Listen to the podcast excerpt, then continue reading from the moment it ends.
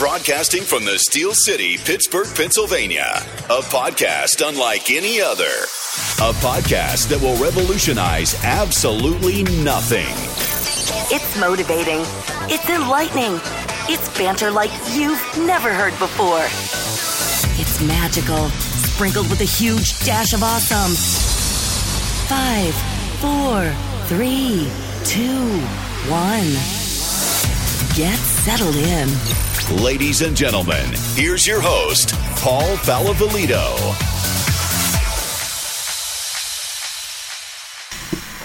And hello, everyone, and welcome back to the Seven Minute Leadership Podcast. This is episode 30. All of my shows are available on iTunes, Spreaker, Stitcher, and Blubrry.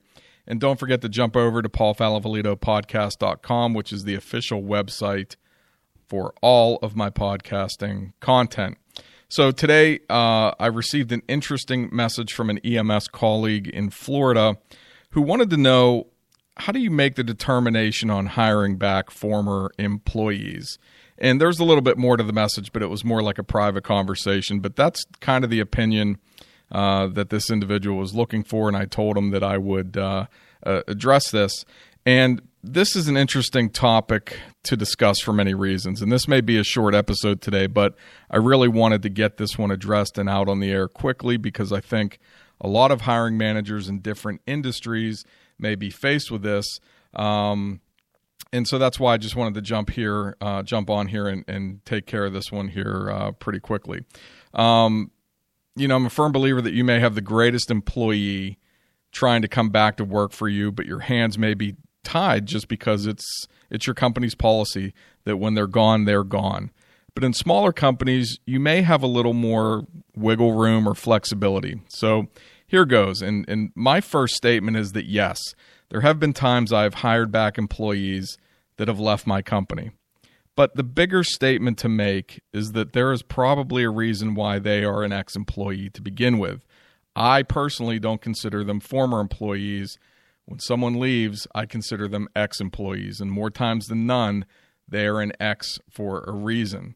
So, my list here of uh, what would drive me to this decision is uh, number one, if I have a rock star employee that gives notice to leave, and they were a good employee for the company, and even if they went to work within the same industry and came back because the grass isn't greener on the other side, I would consider hiring them back, and I have done that many times um, in my career. I'm a big second chance guy, and as long as it's done correctly, I've seen employees come back and be even better than they were the first time they worked for me.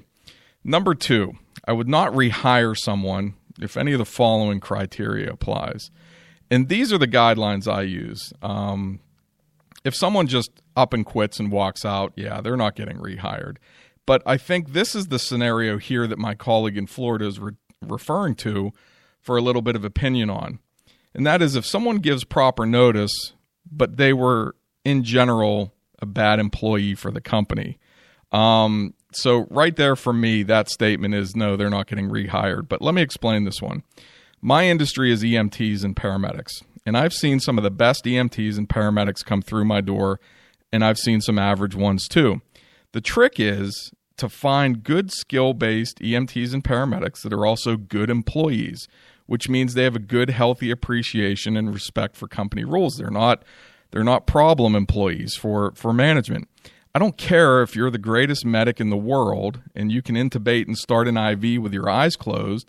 If you were one of those employees that pretty much just ignored the company rules and thought they didn't apply to you when you worked here, you're not eligible for rehire.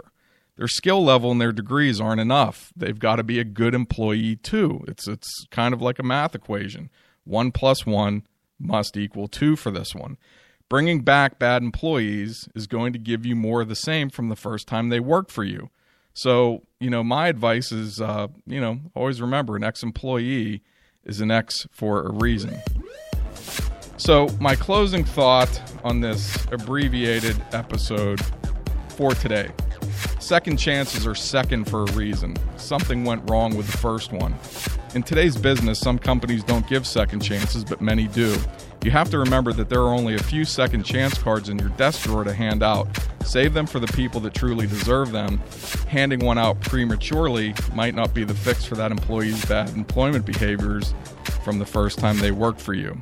As always, this has been the 7 Minute Leadership Podcast, and as always, I thank you for your time. You're listening to the 7 Minute Leadership Podcast presented by Paul Falavolito.